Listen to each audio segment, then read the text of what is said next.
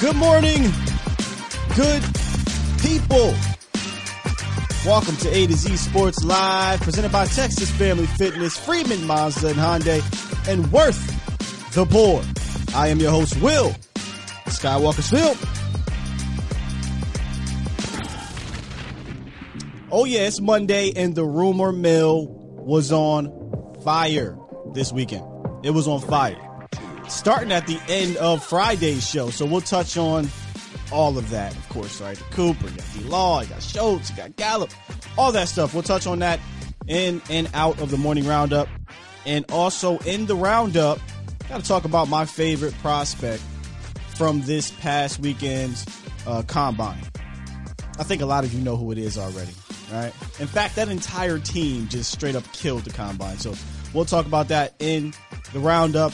And if you want to be heard, you can hit us up on the Pulse of the Nation hotline 351 999 3787.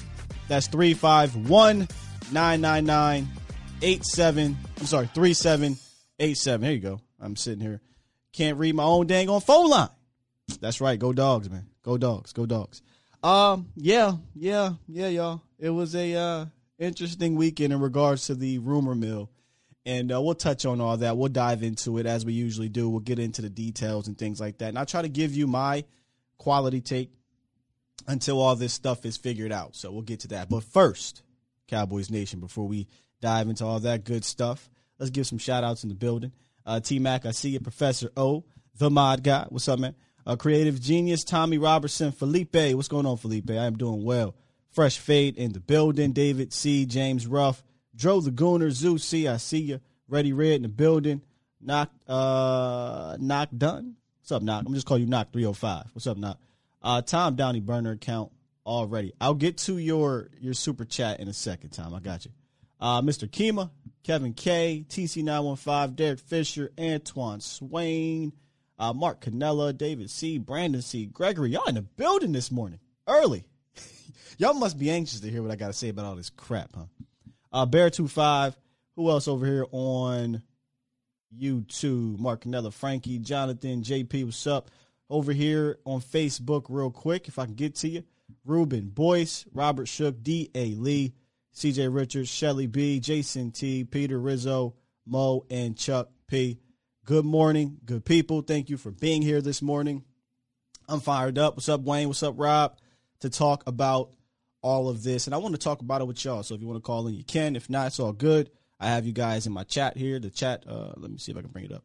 The fan chat box here. We'll talk and we'll we'll work through this thing. We'll work through this thing. Uh, before I do that though, I told you I was going to go see the Batman. Did anybody else check out the Batman? I once saw it. Um, I'm gonna be real. I'm gonna give y'all my honest opinion. I'll try not to spoil it too much. I'm gonna just say this: I nodded off like twice, and I ain't gonna hold you. Nodded off, man, and it's probably not because the it was like a trash movie. I don't want to be disrespectful to it because I think it was true to Batman, very goth like, uh, Gotham, right? But it was so dark the whole entire damn movie. Like DC is so drastically different from MCU, which I favor more. It's like WWF versus WCW, right? You, you pick one, right? And I'm a I'm a MCU guy. Uh, DC likes to go towards the darkness. Uh, they kind of went away from that with the Shazam movie. It was kind of dark, but it was a lot of fun too. But this one was pure dark, which is fine. But it was literally dark.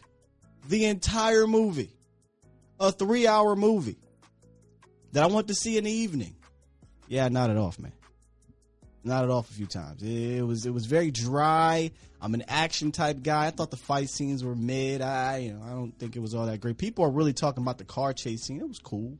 It was cool, but I just don't know that they did Batman justice in that. And I am I am a Superman guy. If y'all can see my tattoo up here, I'm a Superman guy, but I, but I follow it all. And the Batman movie to me was one of those movies where it was like a classic film noir. It took you back a little bit, detective type of thing. But um I feel like this was more of an origin story. Am I wrong for those who are, big time into to, to Batman? This felt more orangey origin like for a first film as opposed to, you know, a, a film that had its characters already developed, which I totally understand. Uh, I think the second and third movies from the trilogy, I'd imagine it'll be a trilogy, will be much better than the first one. Now, what did I like, Scott? What did you like? I liked Penguin. I thought Penguin Penguin was dope. Uh, Colin Farrell was amazing in that. Uh, I hope he's the main antagonist in the next one. Uh, the Riddler was creepy. Catwoman, she was like Zoe Kravitz killed it, but they could have did her a little bit better. I did not like the Bruce Wayne part of Batman. I did not like the fact that you didn't see a lot of his tech. Like Batman's supposed to have the most amazing tech in the universe. And it was where? Where was it? So to me, if, if what I said, would I recommend to go see it? I, I would not. I would say wait for it to come out. So that's where I'm at with it, y'all. I look into the chat, see how y'all felt. Um, if I had to give it a, you know, one to ten, I, would give it like a, a, six. That's six. I might be being generous there, to be honest with you. Yeah, people were saying Da Lee, the Dark Knight's just hand downs, but there were people I saw on Twitter saying this was better than the Dark. Fam, it's not touching the Dark Knight like, on any capacity. It's not touching it. Brandon said, getting a trilogy, Mr. Freeze may be next. I am very interested to see Mr. Freeze. Now, y'all, we all, a lot of us grew up watching the, the Batman and Robin movie. We understand that was just, it wasn't a good movie. But it was very cartoonish, and Mr. Freeze, Arnold Schwarzenegger. I'm pretty damn sure it's not going to be like that. So I'm interested to see how it goes. Uh, how would I rank Pattinson's performance as Batman?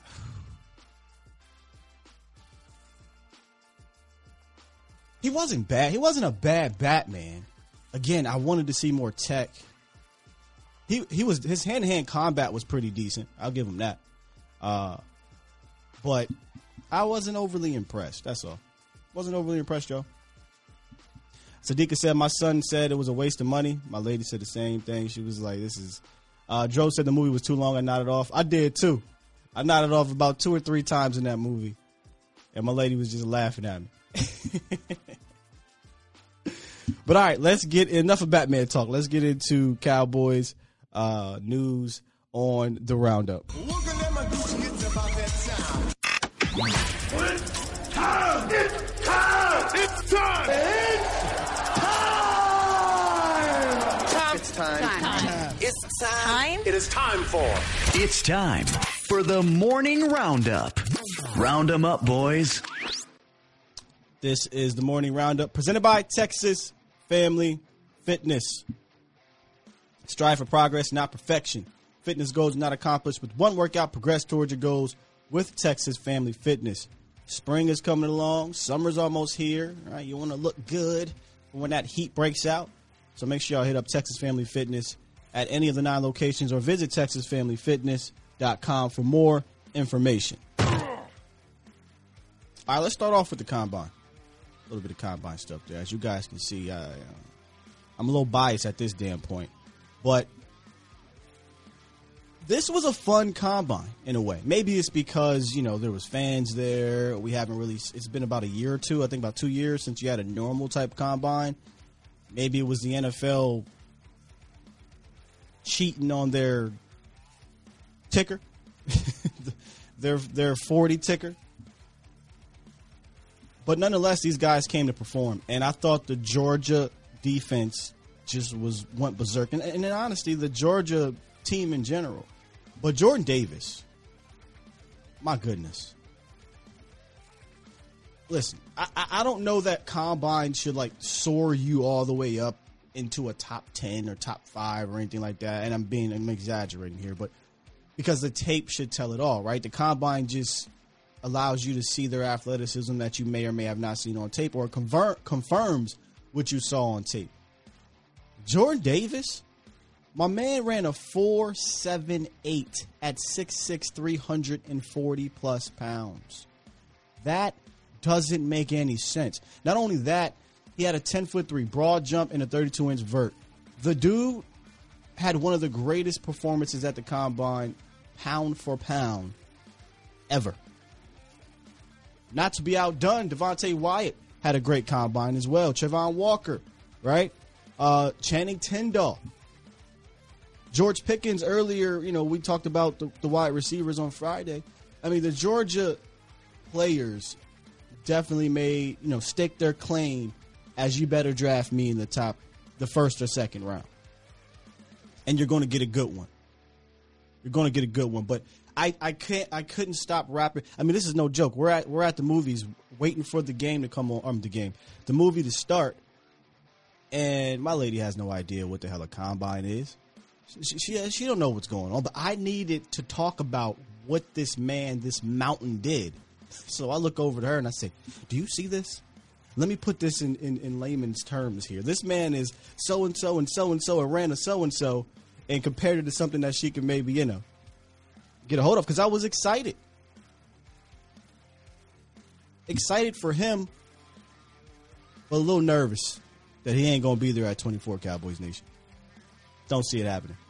Uh, other standouts at the combine this past weekend, I think you had Troy Anderson as somebody we talked about, linebacker out of uh, Montana State.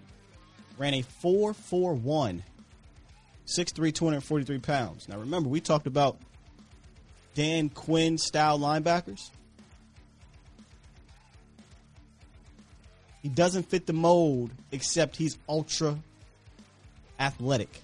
That is, if, if you're ultra athletic, that is the exception to the rule. Troy Anderson is the exception to the rule. I would love to have a Troy Anderson on my team. Where that's the debate. Uh, we talked about Channing Tindall. He ran well, especially in the 40. Had a nice vert too and a good broad jump. Uh, Christian Harris, Alabama linebacker. I'm not always fans of Alabama linebackers for whatever reason. The translation to the NFL isn't the greatest but he ran a hell of a 42, uh, 6'2", 226, ran a 4-4 and had 11 foot broad jump. So he showed his explosiveness. And then the pass rushers, my goodness, you know, they ran well and showed their athleticism. Jermaine Johnson, Ojabo, uh, Boye Mafe, Sam Williams out of Mississippi State ran a 4.46, and the cat from Virginia Tech ran a 4.39. Amare Barno, I believe, 4.39 at 6'4", 246. So these dudes are just getting, it seems like, more athletic each and every year. Each and every year. It was a fun combine. And we'll talk more about these prospects uh, throughout the week. Tomorrow I may do my top five first round uh, picks for the Cowboys. That's something I'm thinking. I've been thinking about over the last two days. So stick around for that. All right, let's get to the Cowboys news, man. So tomorrow is the franchise tag deadline, uh, 4 p.m. Eastern and it looks like Orlando Brown is the first player, prime player to get the tag, and there's going to be a lot of them. I think that will because teams can't afford to let so, certain guys go. Uh, Chris Godwin, the Davante Adams, Jessie Bates of the world. Would you put Dalton Schultz in that category? because that's exactly what the Cowboys seem to be doing here. Uh, according to reports, again, this is all reports until things actually happen. Uh, Dalton Schultz is likely to be tagged, which would place an $11 million cap hold on the 2022 cap. Now, I personally think this is more so to get a long term deal because I don't think they want to keep that cap hit for 2022. Uh, but I guess the cat the tag came down to whether you wanted to tag him or, or Gregory, and we talked about it. Twenty million to Gregory on the tag, I just wouldn't do that. Uh, they're going to try to get a long term deal worked out with him. Eleven million you can you can absorb once you make other moves, but you're going to look look to extend or, or not extend, get a long term deal with Schultz. That's just giving you what that is, what that means. Would I do that? Absolutely not. Uh, we talked about it a bunch of times. I just would not do it. The tight end class looks pretty solid in the mid rounds. I can get you a Dalton Schultz role type of player, right? And I can sign me a veteran to kind of ease that young player along. Okay, so I'm not really for it, but but according to reports on ESPN, Todd Archer, um, I'm sorry, Adam Schefter, he is a candidate. He is the Cowboys candidate. So we went from not getting a tag last week to possibly getting a tag this week. Also, let me make a correction from last week, Cowboys Nation. You know, I was asked last week about if the Cowboys would still have to pay Blake Jarwin if they cut him, even though he's injured. I believe B. Bird asked me this. I mistakenly said no because I didn't think he had an injury guarantee. Well, Todd Archer reported that he does have an injury guarantee, and while the Cowboys will gain some cap space by cutting Jarwin, it wouldn't be as much as if he were healthy. So I want to clarify that. You can cut Blake Jarwin, you'll get some cap, just not as much because of the injury. So that's where we're at with that one. And then finally, the, the biggest news, I guess, if you want to call, yeah, yeah, we'll say that. The biggest news coming out of the weekend happened last night. Uh, multiple sources told Calvin Watkins that the Cowboys offered Demarcus Lawrence a pay cut and he declined, putting himself, uh, putting his future with the Cowboys in doubt. Bryan Broaddus came out and said the pay cut was was around five to seven million dollars, and he turned it down. Again, if you know me, if you if you know how I feel about uh, players in the NFL, I'm always for the players getting their bread. So I, I don't blame Demarcus Lawrence for not taking that big of a pay cut. Especially when just in 2020, you restructured my deal to make the cap hit $27 million this year. So you didn't have to do that. you did that. A lot of people are saying, is he worth $27 million? You're missing the point. The cap hit is 27 because of the restructures. It's not what he's being paid this year. Okay. And you can argue if he's even worth 20, whatever. That's your prerogative, right? Uh, I told you guys I'm in the business of collecting the best players I can possibly have if I can. And you can with one Demarcus Lawrence, and we'll get to Cooper in a second. Um, let's talk about what a cut would mean for Demarcus Lawrence. So a pre June 1st cut gets the Cowboys about $8 million in cap savings, but $19 million as a dead cap hit in 2022. So I don't really see them doing that. That leads me to believe that this will be a, he'll be designated a post June 1st cut, saving about $19 million on the cap this year with an $8 million cap hit this year, as well as an $11 million cap hit in 2023. A lot of numbers we just threw out through there throughout at you just now, but that's what I think is going to happen. And, and you can designate two guys June post June 1st designations, but the problem is the team is required to carry the player's full cap number until June 2nd.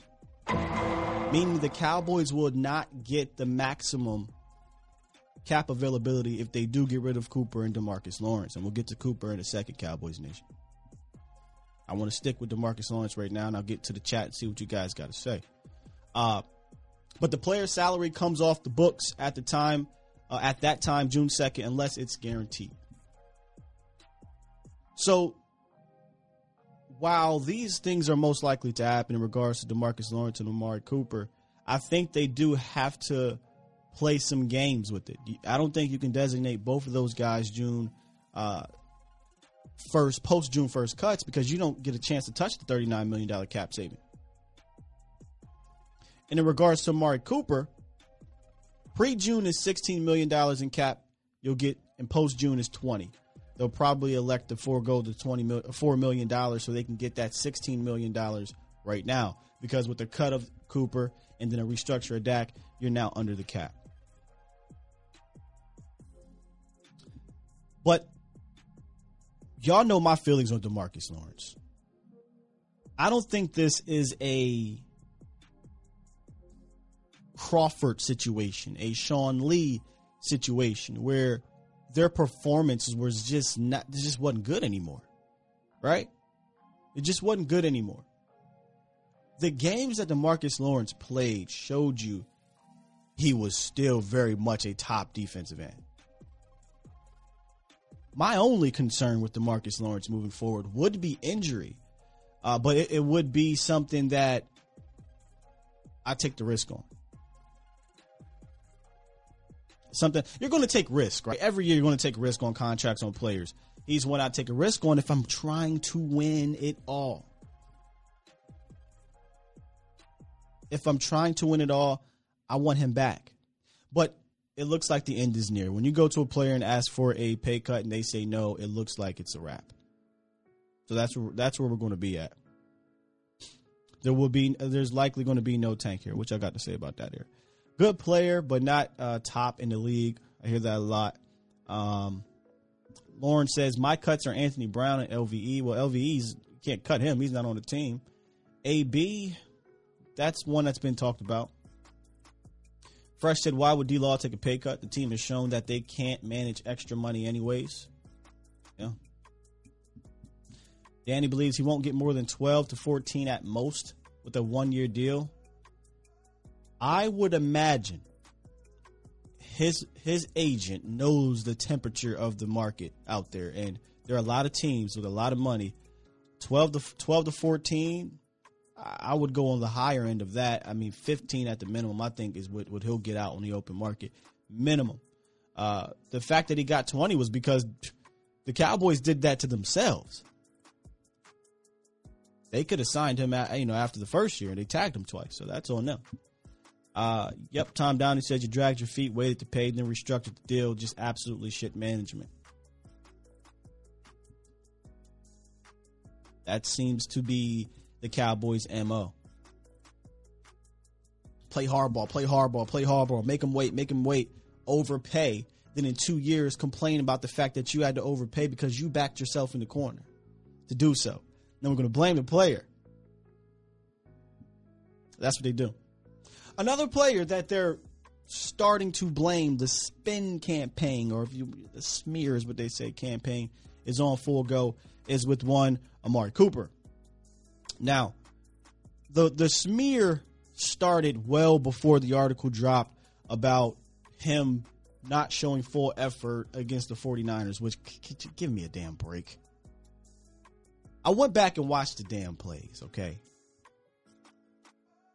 If that is what they want to hold their hat on with Amari Cooper in that game, the game where he was the only wide receiver to get busy, the only real touchdown drive went to Amari. If that's what they're holding their hat on, this is beyond just cap. This is stubbornness. This is I want to be right. This is this is beyond the player.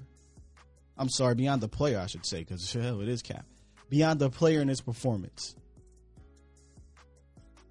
they said that it was troubling, according to sources, his effort on the final drive of the 49er game. I promise you, I'll go back and watch. There, there's nothing troubling about it. There's nothing tr- There's nothing troubling about it. With that said, what you need to do, if you can, is trade him, right? Like that is that has to be the move. The move with Amari Cooper is to trade him. And at this point, Cowboys Nation, I'm looking at anything I can get. Anything. I don't want to fall into cutting both Demarcus Lawrence and Amari Cooper for nothing. And this is what the Cowboys tend to do. I asked this question on Twitter.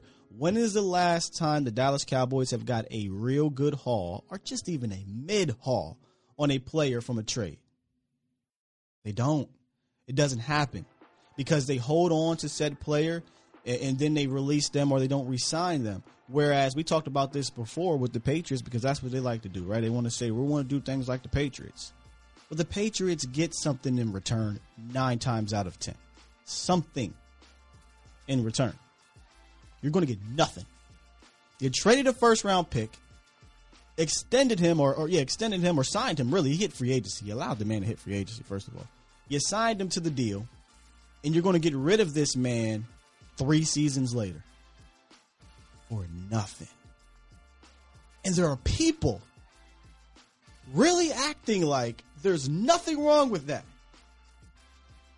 because he's not worth it. Worth it, worth is is something that could be defined in different businesses a different way. How can I show my worth when I what I do is relied upon others around me? I can't throw the ball to myself. I can't game plan to myself. I can't show you my worth unless you allow me to. So I think that's hilarious to me. He's not worth it. Okay. Anyway, let's let's take a listen to Ian Rapoport about the trade situation. Um, I kind of I'm along the lines with with Ian. Can pull it up here.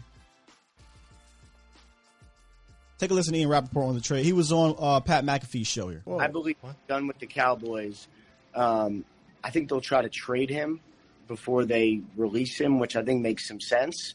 Now it's a big contract; it's twenty million dollars. The Cowboys can get out from under it, so I do not believe that he'll be back next year. But I'm not so sure that it might take a minute. I think they will try to try to trade him, see what they can do, see if they can get some value for him before they ultimately decide to release him. There's no rush; like his contract doesn't become fully guaranteed until the fifth day of the league year. So they got plenty of time to see if see if they can swing a trade. Are they floating this out there that they're going to cut him just to see if anybody will come make offers for a trade? This feels to be like recent history, the new move. Like, remember Rodney Hudson from the Raiders yeah. a couple years ago? He was cut, then he was traded to um, the Cardinals. Then it happened last offseason. I forget who it was. It was a veteran player who was cut, then he was traded.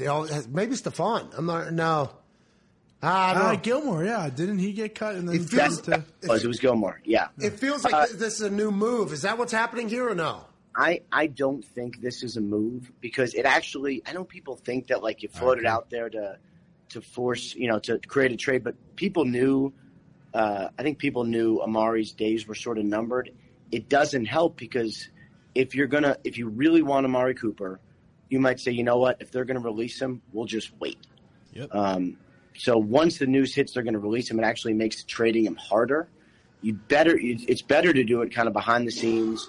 You know, kind of whispers and and you know maybe you could theoretically fake that there's like a huge market and get a trade. So it actually doesn't help anyone to have this news out there. I'm sure Amari's not thrilled. I'm sure the Cowboys aren't thrilled, and uh, the only people happy are the teams that you know, may have wanted to trade for him because the market gets depressed a little bit. Yeah, and I always wondered how that was a good negotiation move because if you're going to cut it, why would you pick up a $20 million salary if you know you could potentially get him in the free market, which yep. would happen if he was released?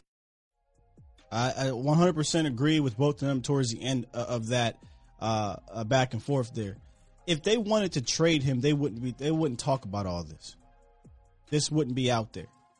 And again, if this happened to be another organization that did make trades and and got back quality assets for said player, then it wouldn't matter what they said because they have that relationship. They have that uh, they have that on their resume, right? That they can do this. They do this, but they don't.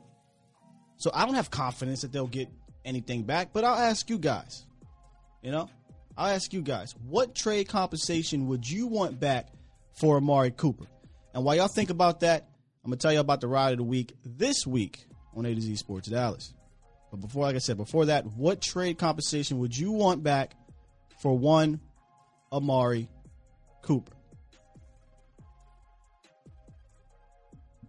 This week's ride of the week is the 2022 Hyundai Santa Fe. Its price, price tag puts in a reach of a broad range of buyers, but it still offers plenty of features that the modern family will find desirable, such as heated front seats, blind spot monitoring, heated exterior mirrors, XM satellite radio, and passive keyless entry with push to start. Okay, a lot of those things I thoroughly enjoy out of my uh, Mazda, but this one here is a 2022 Honda Santa Fe. So if you want to know more about it, hit up freemanmazda.net and type in 2022 Honda Santa Fe for our ride of the week starting this week, ladies and gentlemen. Now let's get back to the question at hand. What trade compensation would you want back for Amari Cooper? Uh, Mike Harris says two first round picks. James wants Calvin Ridley in return. Fresh, a second and fourth would satisfy me. Uh, Cowboy D says a fourth, at least a two. I'm at the two as well. I, you know, realistically speaking, I don't see that happening. But I would love to get a second round pick for him. Uh, must be a top ten pick. Clumsy, you know that ain't happening. Uh, Professor O, a, a, late second.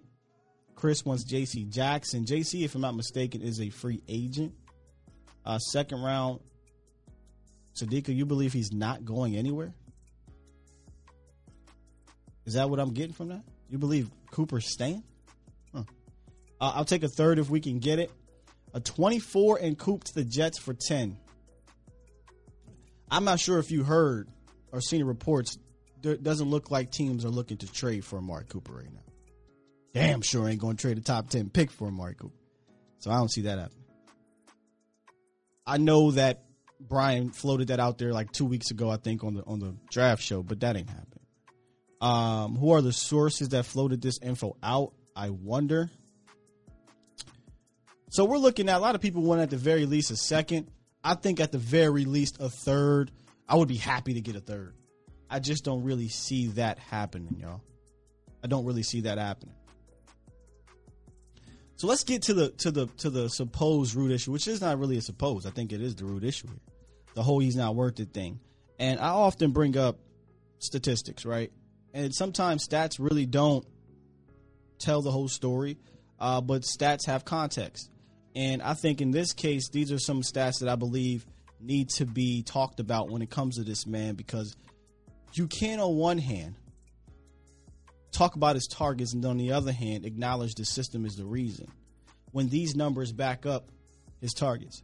So between 2019 and 2021, when Amari Cooper is targeted eight plus times, and I wanted to use eight plus because a lot of the top wide receivers uh, get targeted eight or more times in the games, and a lot of them really are ten, but I went with eight.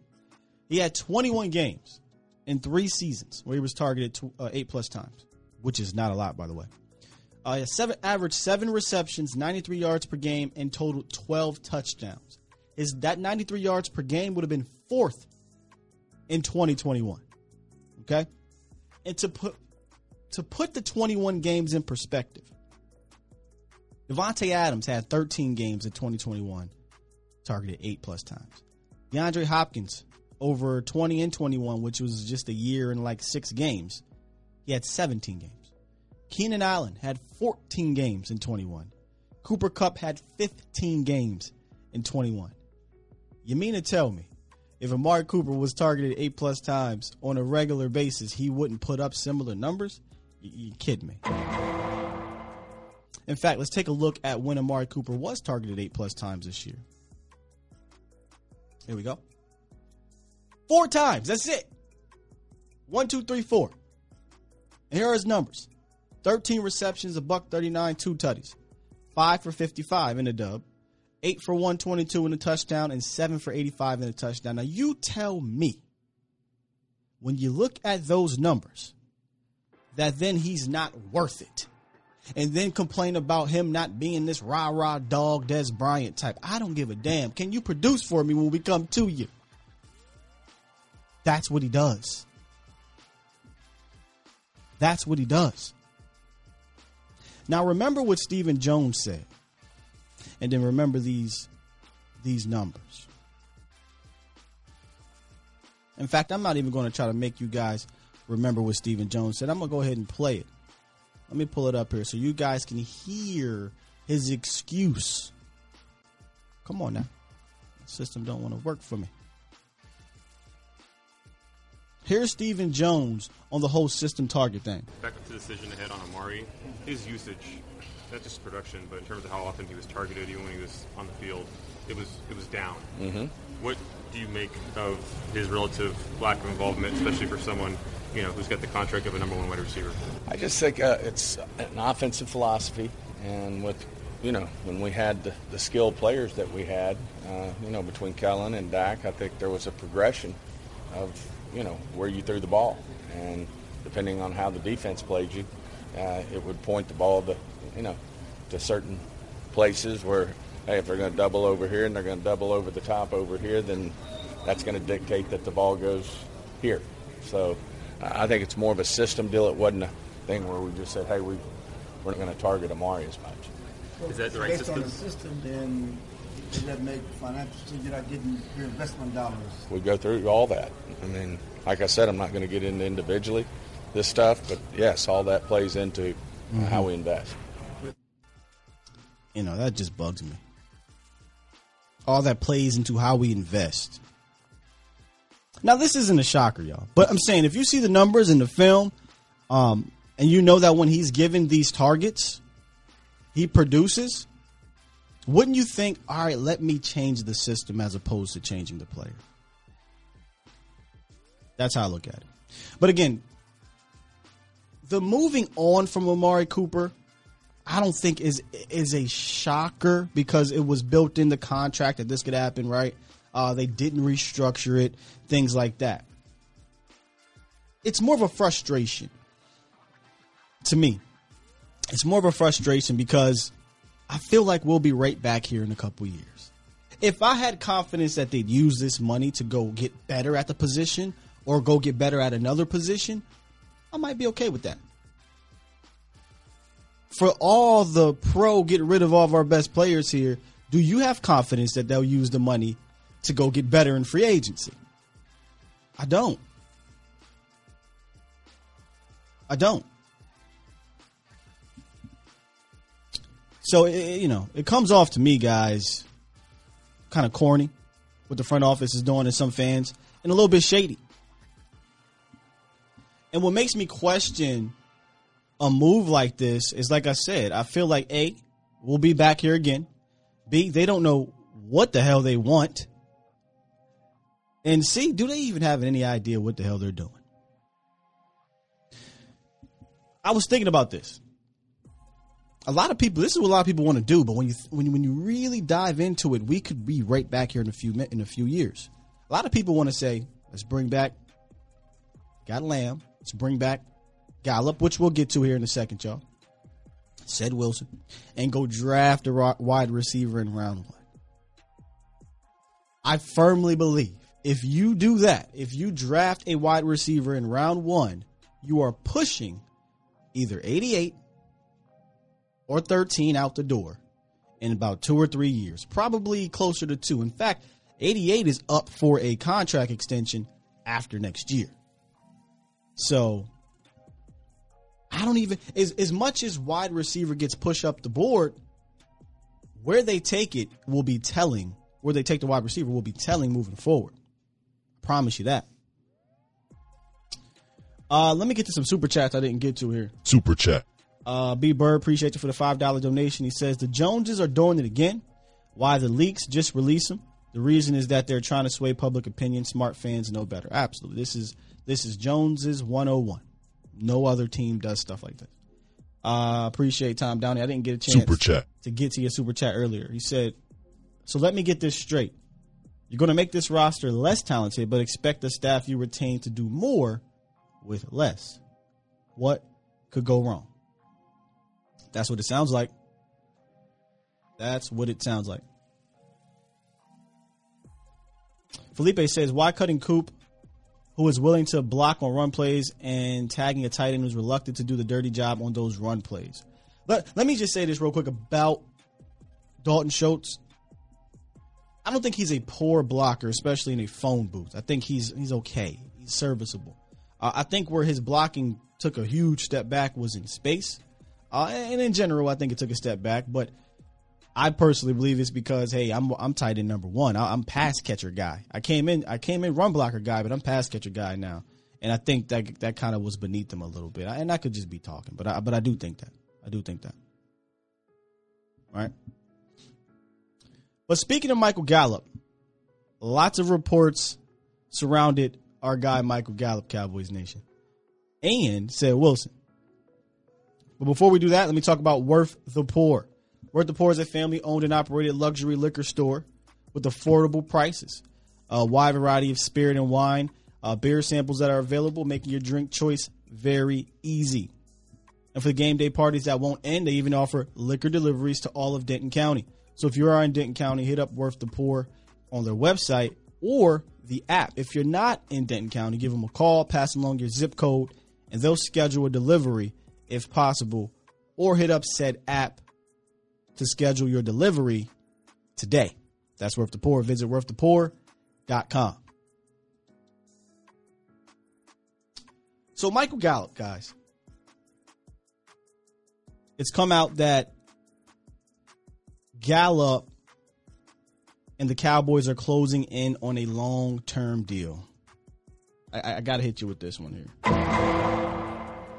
Because last week we kind of set this up, and really for a few weeks, but last week I brought up, I said it's, it's kind of feeling like they're going to get rid of Amari Cooper, bring back Michael Gallup. And I was thinking of maybe a one year, $8 million type of deal. I, I was thinking a prove it deal. You're coming off the ACL, whatever. But the rumors are, and this is the rumor mill, this isn't what it's supposed to be. It's looking like a long term deal. Now, I won't talk about five years, 30 million that was floated as a rumor from my guy, and then my, I, I don't think it's that. I know a lot of people saw that on Twitter and they're like, oh my God, it's 5 million, 30, five years, 30 million, that's an amazing offer. it is. In fact, it's an offer that will probably get his agent fired or get his, his agent won't have any more uh, clients. That's a terrible deal for Michael Gallup. But it would not shock me if they offered him something like that because that's what Dallas does. They find a crack in the a kink in the armor. Are you hurt, guy? Can we take advantage of that? They did it multiple times over the years. They did it with Barry Church. Right? So they'll, they'll try to find a crack. And the crack is, well, Gallup, you're hurt. You're not going to get this on the open market. And again, I'm not saying that is the deal. That is what was rumored by certain people. However, PFF projects Michael Gallup's deal to look like this: four million, or I'm sorry, four years, fifty-five million, thirty-three million guaranteed. I, you know, I, I just think that that kind of deal is so unnecessary. And I, and listen, Gallup, get your bag. I'm, I'm mm-hmm. separating the two. Player, get your bag. As for the team, why? When I have Amari Cooper on my damn roster, why would I swap out a highly paid wide receiver to bring in another highly paid wide receiver as well as pay one Cedric Wilson? I, you know, I question their I question their process there, y'all. And I'm being nice. I question their process. Even the four year deal that PFF projects, I think might be incorrect on the years because we heard Stephen Jones come out and say, I'm looking to sign five year deals. And because of the pandemic, we weren't able to do that. And we, and we, got snuffed essentially with Dak Prescott having to go with the four year deal. Um, don't blame the pandemic, bruh. Yeah, I had an opportunity to extend him before that. But they want five years. So if they are looking for a long term deal, it could look like five years for Michael Gallup. But remember this, Cowboys Nation. Michael Gallup just had ACL surgery in February. Now, later today, I'll be doing an interview with our doc from OSMI, and I'm going to ask him about that. Is it ideal for a player off a torn ACL, even with this new modern medicine, to be back in seven or eight months?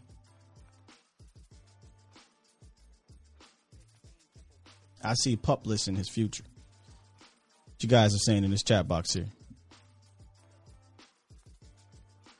Uh, Shook said, I've been questioning their decision making since Jimmy. Yeah. Uh, I did see a super chat. Let me get to that, B Bird. I believe it was you. I don't want to miss that one there. Super chat. Uh, he says, Thank you for the $5 donation, brother. He says, If Stephen Jones had three years to build a Super Bowl contender, he'd keep Cooper and D Law because his job would depend on it. The problem is he's forever He's forever contract. So that goes along the same lines of what we said, I think it was last week or two weeks ago. There's no pressure. If there was pressure, there's not a chance in hell you're looking to get rid of two of your best players. If there was pressure, you'd be trying to build on top. Instead, he's trying to maintain. So you're absolutely right, B Bird. There's no pressure. See that that is so disingenuous. Coop is lazy as f. Wow. Wow. Mm. See, that, that, that's what sucks about about being on a team like this, is that because you're not a Dez Bryant or a Michael Irvin, you're perceived as a guy who doesn't care or whatever. Let me ask you something. Does anybody ever talk about Michael Gallup if he cares or not? No. no one talks about Michael Gallup if he cares or not. But y'all talking about well his demeanor or he What, what about it? He goes out there and he plays. He could be a diva wide receiver. He could absolutely be that and talk a lot of mess and complain and yell and scream and holler. But he doesn't. And don't give me, oh, well, he gives up or he quits. Does he? Do y'all recall him being on that sideline? I don't got the gun with me and, and hitting his his quad with the gun and going back out there, then coming back on the sideline and hitting his quad with the gun, but he quits. Do y'all recall? A lot of people forget. Amari Cooper played through cracked ribs at the beginning of the year. For multiple weeks, he played through cracked ribs. But he's a quitter. He lazy. How you lazy? So Amari Cooper just not out here in the offseason working on his routes. Clearly, if you watch the videos, that's what he does. I think these takes are just, I don't understand them. I don't understand them. Ain't about being in feelings. It's about your, your so so so give me cash. It's saying get out your. It's not about being in your feelings. You're just dead wrong. He look, look he ain't no Dez. Who gives a shit if he's not a Dez Bryant? That's the that's the point. Who cares if he's not Dez Bryant? And that's the problem in Dallas. If you're not Dez Bryant, if you're not Michael Irvin, you're perceived as a guy who doesn't care. Again, I asked the question Do you call Michael Gallup lazy? I can show you a ton of film where Michael Gallup is not getting the ball and he's not doing much. And that's normal in wide receiver. That's just what happens. Y'all want to compare him with that? I don't care if he's Dez Bryant or not. What I do know is that he performs on this team when targeted. He performs on this team when targeted. He performs on this team when targeted. That's the point. Now, would I care if they went and got a replacement level guy, a guy that's just as good as Amari, or if they think that Lamb is the guy in house, or they use that money to go get uh, another guy, another position? Whatever. It is what it is. I don't trust the front office to do so. I don't trust the front office to do so.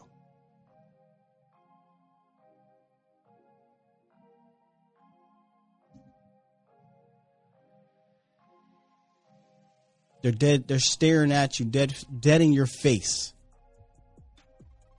Get this man the ball, he will perform. It's that simple. Now, if you don't, if this if this is what you want to do, right? This is what you said, Stephen Jones. Oh well, it's the system. You know, it's a progression thing. We don't. It's what you said, uh, uh, Kellen Moore. We don't want to target one receiver too much here. We don't. We don't really want to focus on a guy. Okay, if that's the case, don't pay another wide receiver. Don't do it. Don't do it. Just continue to swap them out. Right? Treat them like uh, I would say treat them like running backs, but you're an idiot. Franchise that pays you running back ninety million dollars. I mean, so I don't know if I want to say treat them like running backs. Most smart franchises do, you know, swap out that position. But if you think this is the end, CeeDee Lamb, get ready because you're about to be demonized. CeeDee Lamb's not going to get 160 targets, 170 targets, 180 targets. And when it's time to pay CeeDee Lamb, they're going to say, you know what? This and that about CeeDee Lamb, you know, the system is, I don't know if he's worth 25 million because by that time it's probably going to be roughly 25 million dollars or whatever it is. So get ready. Get ready.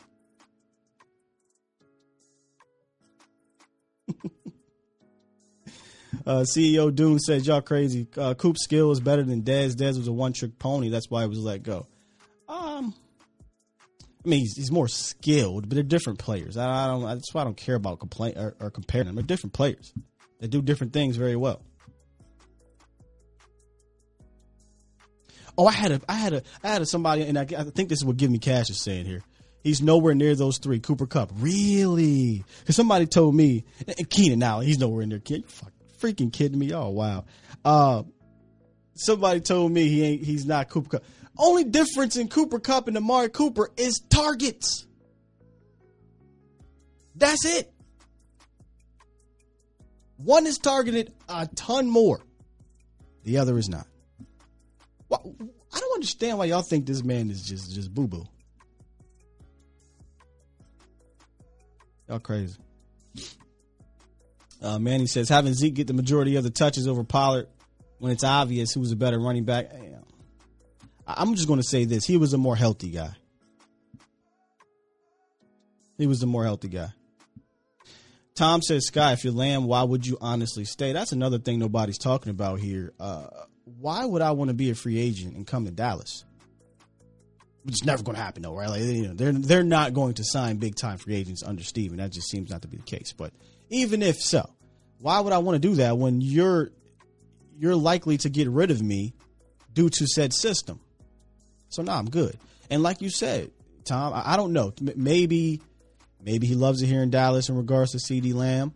Um, maybe they maybe he holds them. You know, he wins the the contract negotiations like Amari Cooper did, like Dak did, like Zeke did, like Dez did, like I won't say Jalen, but uh, DeMarcus Lawrence did. All the guys that held out in a sense, not necessarily held out, but you know what I mean.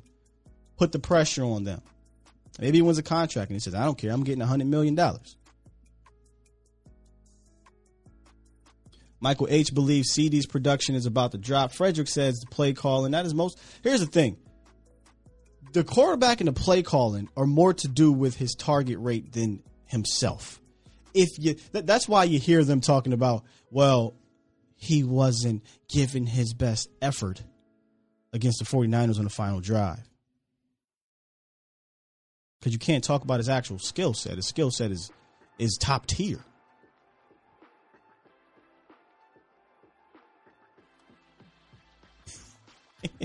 I know, Jeremy. I, am I'm wild. I'm I'm tripping about this too. Y'all really think? Now listen, I will give you Adams and Hopkins, even though I watch Adams. Now Hopkins is, I think he's different, but I Adams. I love Davante Adams, bro. I really, really do. But y'all acting like this man Randy Moss again. Targets and quarterback. They will obviously elevate your numbers. But if we're talking about skill for skill, Amari Cooper is one of the most skilled wide receivers in this league. And don't you dare tell me that Keenan Allen and Cooper Kupp are better because it's not. They're not. They're just targeted more. Uh, Joe, appreciate the nine ninety nine donation. He says super chat. Somebody please show me Dez Super Bowl rings. I'm tired of hearing about Dez and what Dez uh, Dez head say he did back in the gap. Dez is the greatest 88 that never was. Oh, I'm not going to crap on Dez now. I mean, Dez was a beast. Dez was a beast. I'm not going to crap on him. Um, but yeah, I guess he gets held to a higher, and that's what Cowboys fan. You know, we, we do that. We tend to hold guys higher, to a higher standard. You know, not higher standard on a pedestal. And I love Dez. He was one of my favorite players. Probably was my favorite player in the NFL at the time because of his passion. Right, I play like that in all sports. But I'm also not stupid. Just, you don't have to be that kind of a player to be one of the best in the league. You don't have to be the rah rah guy to be one of the best in the league. Jay says if Amari Cooper was targeted like Kupp and Adams, we'd be singing a whole different tune. 100%. I mean, isn't that obvious? You would think that'd be obvious to most fans, but they fall in line with the company line. They're they're they're, they're just eating it up. That's all right. We're gonna be right back here in a few years. That's what blows my mind. The fact that people get behind what this front office is doing as if what they're doing works. It'd be one thing if we had some proof in the pudding of their decision making, their contracts, and all that stuff working. You don't have that. So, no, I'm not giving you the benefit of the doubt. No.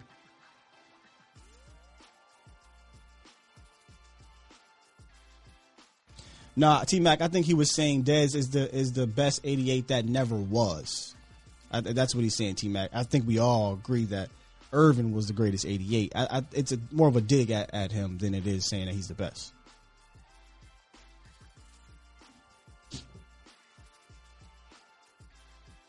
Uh, facts, they, they sabotage him for the game plan after the bye week, making him run BS routes that uh, that make him non-factor decoy wide receiver. What else?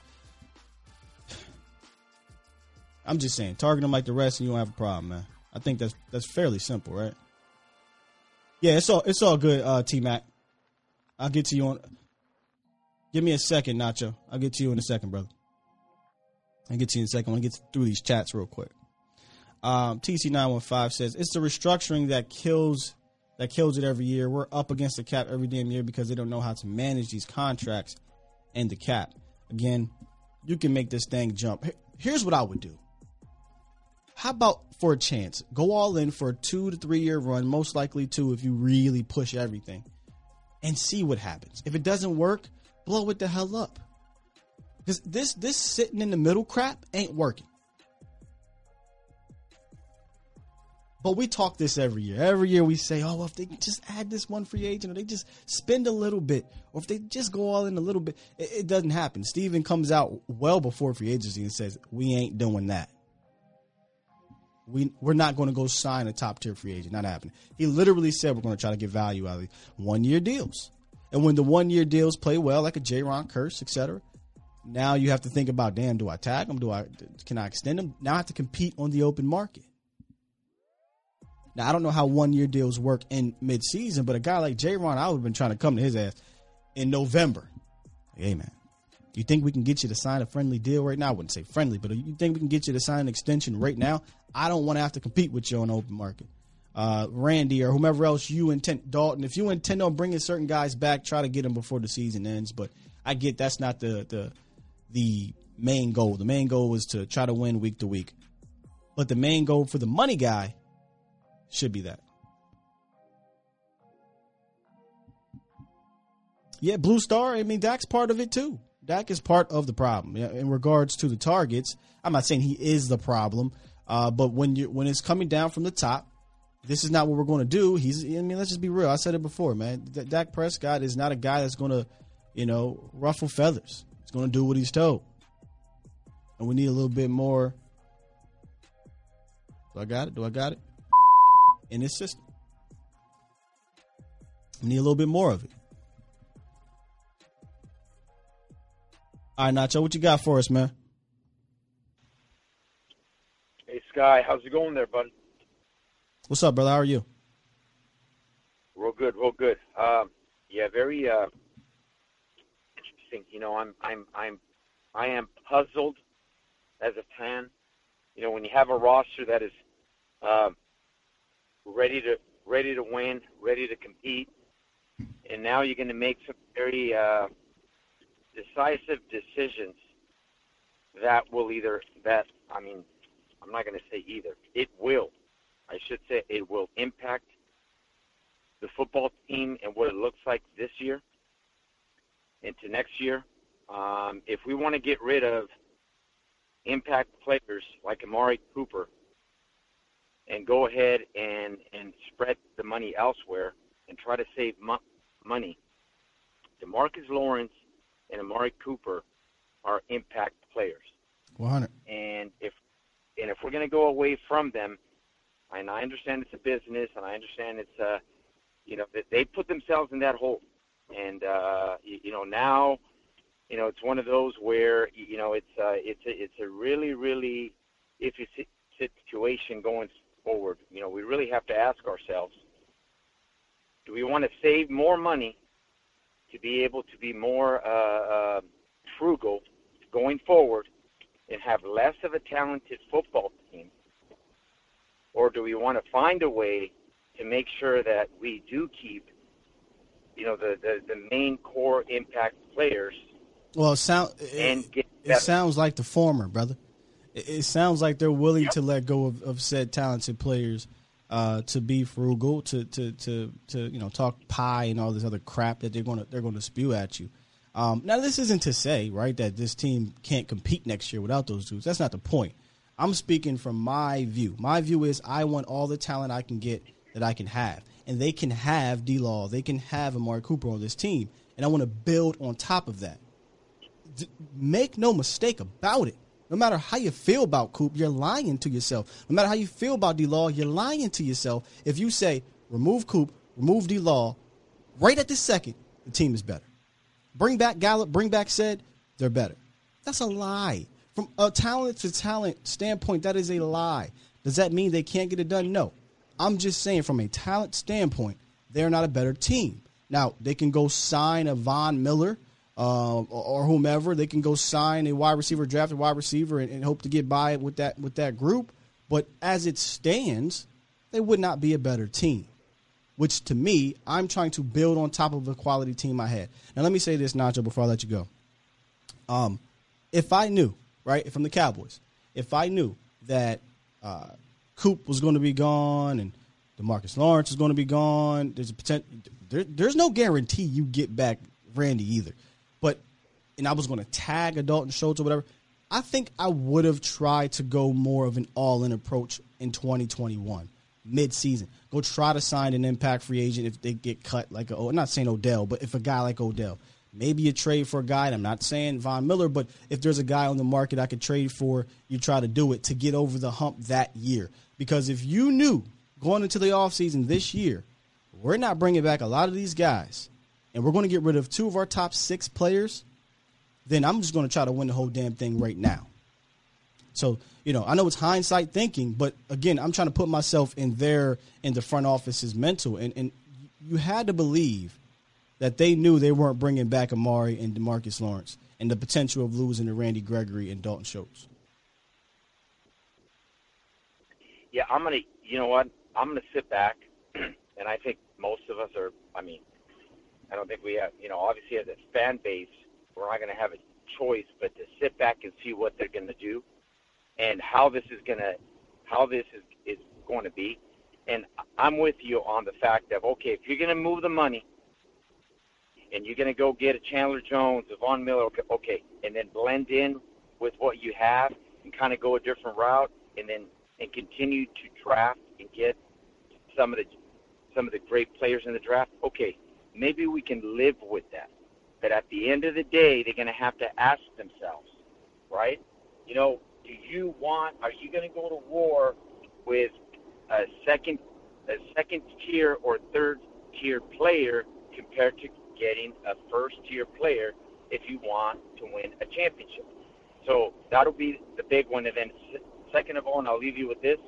I was excited to call in because I remember last week we talked about potential draft picks, and now that the scouting combine ended, I know you, you and I were talking about Davis, right, from Georgia. My God. What, what what an what an outstanding performance. I mean, give me that man in the middle of the damn defense right now. Oh my! I tell you what, either Davis, and if Davis moved up, which he probably did, sure, his his his teammate Wyatt would also be another. I mean, if we can get either of those two guys in our defense, man, I, I would be ecstatic. I think. Thank you. Thank you. Have a great day, my man. Thanks, Nacho. Appreciate you. I I have a hard time believing they'll mess up the draft because I trust Will, and um, I like where we sit in this draft, especially in the first round. But I think you're you're going to get quality guys in that in the top 100, especially the first two. Excuse me. Oh, oh, Nacho, you gone, brother. I'm sorry. I got you over here. So I, you know, I, I think I think they'll be fine in the draft. I, I, I don't question I don't question them a ton in the draft because they usually get guys that contribute and things like that. Now, uh, of late, when I say of late, over over this last half decade, they have hit in the first round, obviously, in the second round with Trevon Diggs and Lamb. But between 2017 and 2018 drafts, they're not really signing anybody long term from those drafts. Which, whatever, it happens. You're not going to hit every on every single draft. Uh, but I said it before: when you don't participate in free agency, you don't participate in the trade market. Unfortunately, Cowboys, you're going to have to draft better. You got to draft better. There's not too many teams that solely win championships. Hell, even get to them, but solely win championships in the free agency era by just drafting. You build your core, and you should, and you should build through the draft. But you can also build in free agency and build with a trade. You have to. I mean, I mean, you, if you look at the history of the championship teams, at least a couple guys were acquired via trade or free agency that helped them get over the hump. That is what free agency is for to me. It's designed nowadays to bring in guys that are ready right now to step in and perform at a high level, or if you got them to be a role player, to perform at that role at a high level. Whereas draftees can take a bit, right? I mean, you get your first round picks, second round picks. You would hope they come in right now and be established. Definitely first round pick. But let's just be real. Third, fourth round, where fifth, sixth, where most of your team is built, those guys are going to take a little bit. So use free agency to help you get over the hump, not vice versa. Chris is talking about Troy Anderson. I am, yeah, he's he's one of my guys too that I would love to get. I, I think this linebacker, you can get a good linebacker after round one if you don't get one in the first round. Uh, you can get a good tight end in the top 100. Get a good off. I, I think Dallas is sitting pretty. I don't really question. I, I, don't have an issue with the draft unless they completely bomb it, and you don't know if they'll bomb it until they play. Uh, but I think there's going to be a lot of quality guys available for them to take. So I, I don't worry about that too much. Don't worry about that. Uh, James believe he said, "I would love to see Dak go against the system and challenge the front office." Dang, what happened? But why do? Uh, but why do we expect him to do that when Tony never did it and he was like a, a son to them?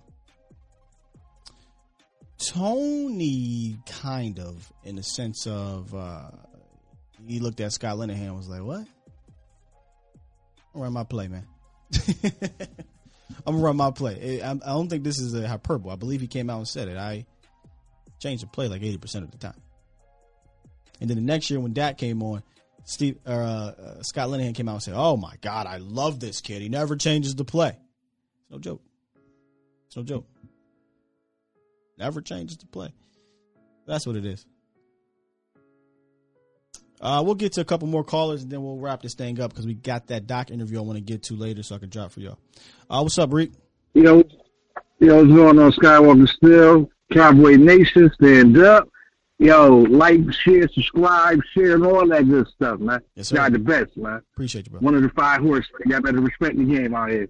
Um, what I had to say was this, man. I am, I mean, I'm getting so mad with them slandering Amari Cooper like this just to get him out of Dallas, man. You know what I mean? It's like, damn, the dude in been was what, two seasons, three seasons?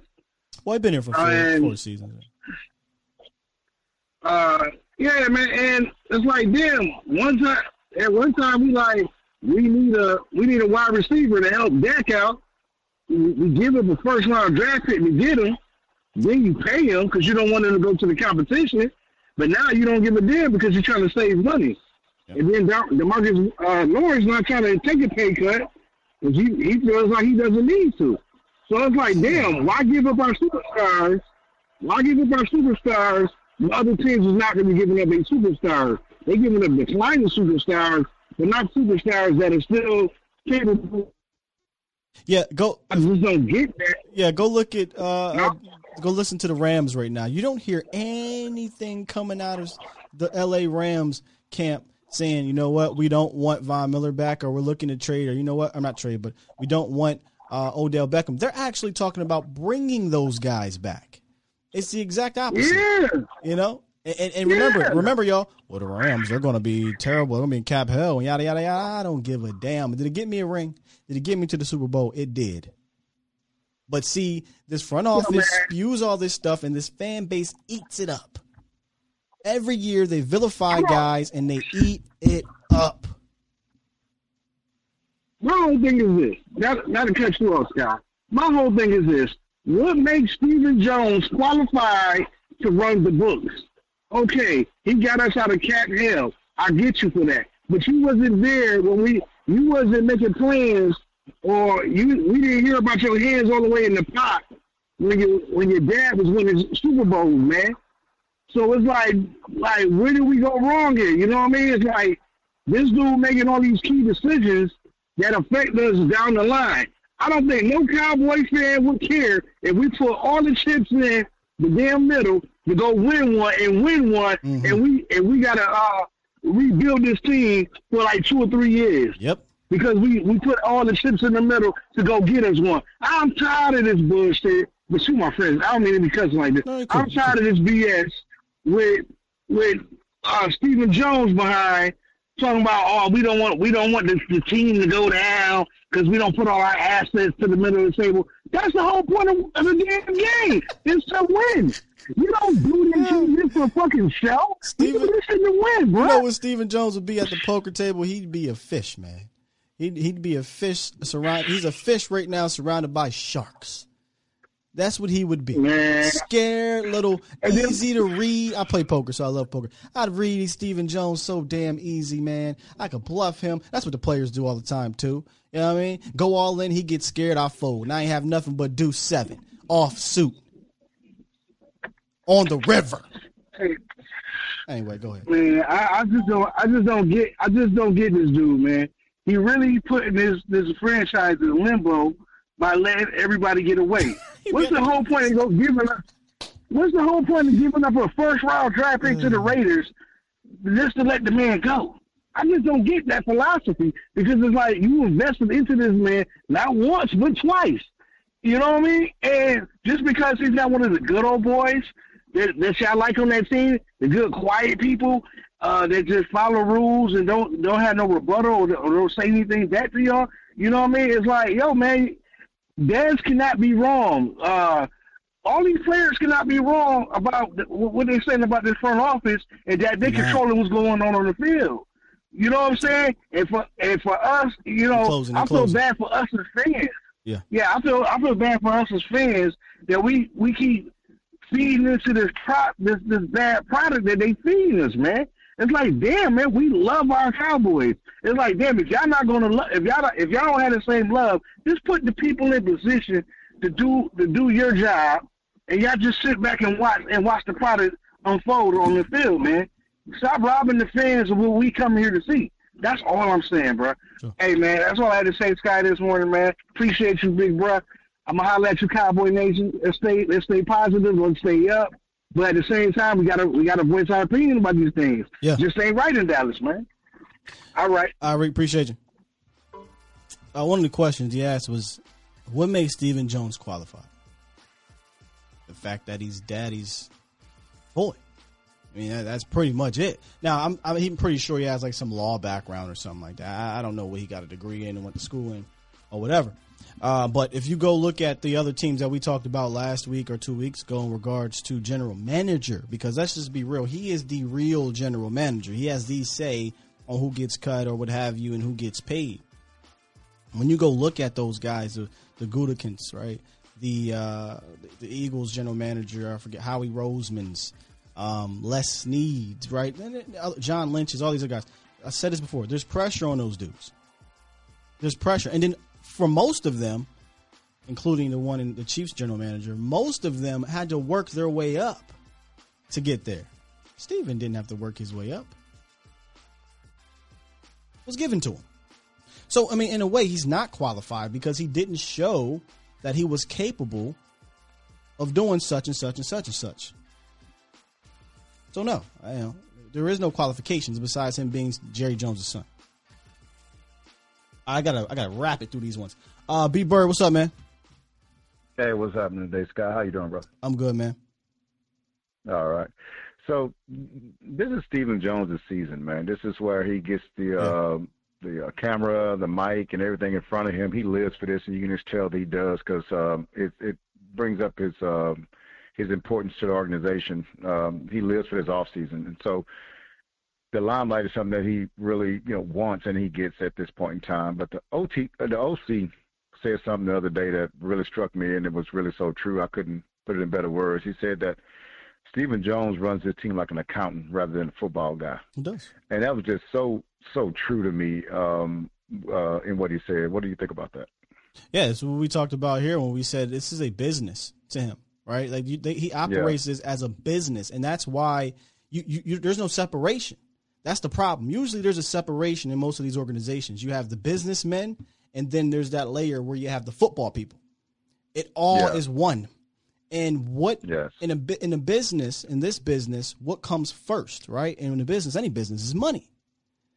Yes, it's money. And, and, and cap, I'm not saying cap is is a direct correlation to the money that they make, but for Steven, he operates the cap as if it's a damn business, as opposed to football operations to win a championship. So you know that's something that you know we talk about a lot here, but I, I totally agree. He, he, you know, it's definitely operated in that manner. So I agree with OC. And as and as we're talking this out, it makes more sense because what what what you're saying basically is, yeah, you'll have a business side and you have a football side, and then they'll kind of compromise on on a stance, but but you have no football per, personnel. You know, you, don't have no football, football pushing back on the business side. You, it- oh, you that? said it perfectly. Pushing back. Because a lot of people want to tell you Will McClay. Will McClay ain't. Will Mc, listen, y'all. I love me some Will McClay. Really good football eye. All Will McClay can do is go pick out the groceries or the ingredients that Steven tells him to. That's all he can do. He can say these are these are the type of players that you wanted. Here's the list of those guys. Pick them. He can't go above or beyond any of that because Steven won't sign those guys. He told him "And that's not what we're going to do. So while I love Will McClay, I don't think he has the pushback, like you said, authority to sign so and so. And no, he doesn't, and Or that's why you know, they love they they love him for his football acumen, and and they pay him well for that. And so, uh, you know, he's not in a position there where he's going to push back. He's just going to give them data, information about players, and then uh, what his uh, idea is. But he's not going to bang on the table or anything like that. They don't pay him for that. They pay him just for the information. And so, uh, that's that's what it is on that. They have no pushback from the football side. But one of the things too is that you know Stephen Stephen Jones has a 20 year plan for this business, and it has nothing to do with football. And so when we got to look at it, you say, okay, so naturally we say that a general manager, uh, uh, president, uh, these guys are in it to win this, the ultimate thing, win the Super Bowl. I think it's to keep. I think what Stephen is wants to do is continue to keep the Cowboys viable, uh, uh, keep them out there, uh, being the most visible team, and and Oh, just Jerry, keep this thing sure. rolling. I, I think that. Oh, go on, keep going on. No, Jerry for sure wants that. Yes, and and the thing is, is I think uh, I said this the other day, but you know, this is the only team uh, that can dr- draft a player and already be thinking about what they're going to do when his fifth year comes up. Because what I'm saying is, they know they're going to be here. Other GMs, uh, other people in the front office don't know if they're going to be there, so they're putting everything on this draft. We want to see this guy succeed. Our guys don't do that. They're already thinking about, okay, this guy's going to. They're thinking about Micah's contract at this point in time. Another GM don't have, are not afforded the, afforded the ability to do that because he only has three three to four years to turn this thing around. So he wants to get everything out of Micah as he can. They're not thinking about drafting Micah's replacement, but the but the Joneses can because they don't have anything, no pressure on them. They're going to be there. I mean, going to be here. He literally came out and said, "Yeah, you know, you got to think about 2024 and 2025." What? Yeah. No general manager would say that because they can't afford to think three years down the road because they may not be there. There's no pressure for the present, B. Bird. There isn't. Yeah. and, and that's let that's, me- that's what that's what's killing us, man. Yeah, let me get to set it off real quick, man, because I gotta get I gotta get going. All right, soon. I'll talk to you later, bro. Appreciate you, B. Bird. Set it off, Chris, man. What's good? Hey man, listen man, Reek and B Bird, I'm gonna get out your way quick. Took everything that I was gonna say. That's I'm cool. just listening. But the three things that we don't have, man, there is no pressure. There is no pressure whatsoever on this front office. There's because there's no pushback from the fans, and because the fans won't stop looking, because we won't stop watching, because we won't stop purchasing, because we're in what we me and you have talked about before, a truly abusive relationship. They can move the way they move. Yeah. They move the way they move in this situation because we won't turn them off. We won't leave them alone. We won't change the locks. We, we won't stop cooking for them because we love them so much. And and for DeMarcus Lawrence to come, for them to even think about before anything The going aud- to DeMarcus Lawrence. The audacity. Good. Yeah, yeah. For for the for and you know and my man Stephen A. would say the unmitigated goal for them to turn around and for him to tell them, hey, I'm not even thinking about giving you a cut. It should have been go to him first and say, hey, listen, we let we looking to trade you because we drafted your guy last year in the Chauncey Golston, and then we we got the you know the defensive you know chess piece in Micah Parsons. You're the guy who need to be looking about where you get ready to go. Oh, they never came to Amari Cooper. Yeah. I didn't ever said nothing to him at, at any point in time because, as, as you noted, I know you said it. You gave up a first round draft pick. You got him on a year and a half on his rookie deal. and now you got the guaranteed money out of the way. Yo, push him back a year, restructure him a year, and then you, like you said, the one thing we don't do at all, and I'm gonna get out your way, we are never gonna push our chips to the middle of the table because when we went four and twelve, this fan base lost it. We we can't. We here's the crazy part, Scott. We were four and twelve. We lost our minds. We went twelve and five, and we still lost our minds because we're never because even trying to play all the way in, if we don't get to the to the NFC Championship or get to the Super Bowl, because my year was NFC Championship, I didn't think this defense was a year early, a year premature. But if we don't get to that point, we lose our minds. We're twelve and five. But Anybody else would have tweaked tweaked a few things. Go it's, ahead. It's because we know that the front office doesn't build on top of these type of things, right? And our history, our, our recent history has shown that if we don't take advantage of that said year, the following year never results in a, a winning season in the sense of playoffs and victories. It hasn't been done since 2006, 2007, where Dallas has went to back to back playoff spots. So you know when you have a when you have a, a front office who, who isn't going to take that aggressive approach on top of a good season your all of your energy is exerted into oh my god we got to get it done right now because there may not be a tomorrow to do it so when it when it happens the way it happened you're like oh, are you kidding me you know are you kidding me so now, you know now you're just hoping and praying that you know we at least get back to the playoffs. That that's the start because it hasn't happened in back to back. No, no, no, not the, not the playoffs. Oh, not the playoffs. Let me get double digit win seasons. Let's get back to back double double digit win seasons. Yeah. Let's start there.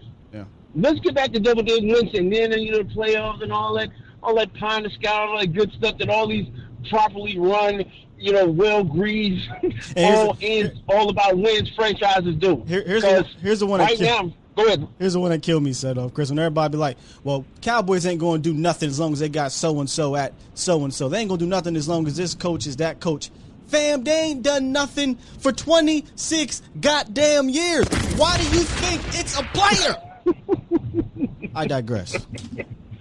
Hey man, hey man. This is why we tune into you, man. This is why we listen to you. This is why we follow, man. That's why we hit the like button, man, for the passion, man. Because when the, when the host is passionate, it makes all the sense in the world, man. Listen, bro, I'm gonna get out your way. I'm gonna listen tomorrow, man. Hey, man, ahead. look out for me and Frank. Hey, man, look out for me and Brandon on Frankie Football, man. We back in action, man. And uh, okay. we'll go from there, bro. Yeah, shoot, shoot me your stuff, man. Whenever you do, you got me on Twitter. No doubt, no doubt, man. We definitely do that, man. Be blessed, man. We'll talk soon. Appreciate you. Ah man, I gotta get I, I, gotta get going. I gotta get going. I got I got a uh, Dr. Boothby coming on the show. Uh, I'm it's a recording, so we'll drop it later today. Dr. Boothby, but very passionate today. Very passionate in the chat. I appreciate that. We don't always gotta agree. I I, I told you that before. Uh, I appreciate y'all coming coming through. Jay said 27, damn near. Eh, 26, 27, whatever. I just do find that funny when they be like, well, Alice is never going to because of so and so player. What's, what's the meme? It's been 84 years. And we still think it's a player in Dallas. All right. y'all keep falling for that if y'all want to. Uh, but yeah, so tune in later. Uh, we're going to talk about injuries, uh, the doctor and I, and, and, see where the real timetable is with uh, Michael Gallup see where Zeke and his torn PCL, if he'll be back fine. Uh, we'll talk a little bit about Dak's calf and the ankle situation, shoulder, all that good stuff, um, and try to get that to you. You know, I'm excited to talk to him because I'm hoping we can build a relationship that carries on throughout the season. I really do. All right, man. Listen, I got to get going. I love y'all. I appreciate y'all.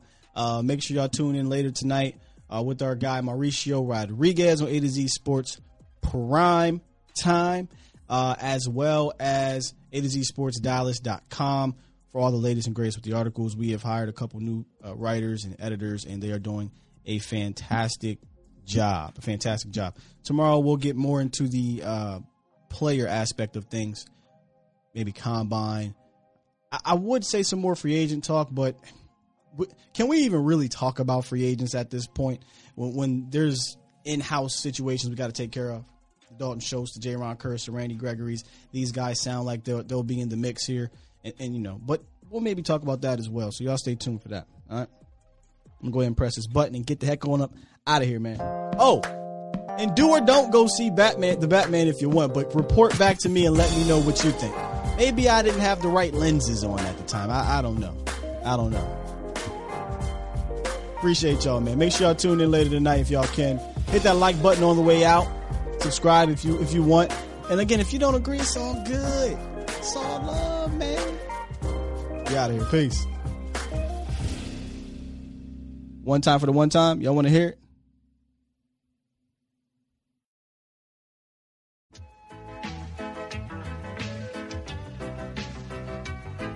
Cat boy, cat boy, what you gonna do? What you gonna do when they come for you? It's nice to nice to nice, nice, nice, nice. Hey.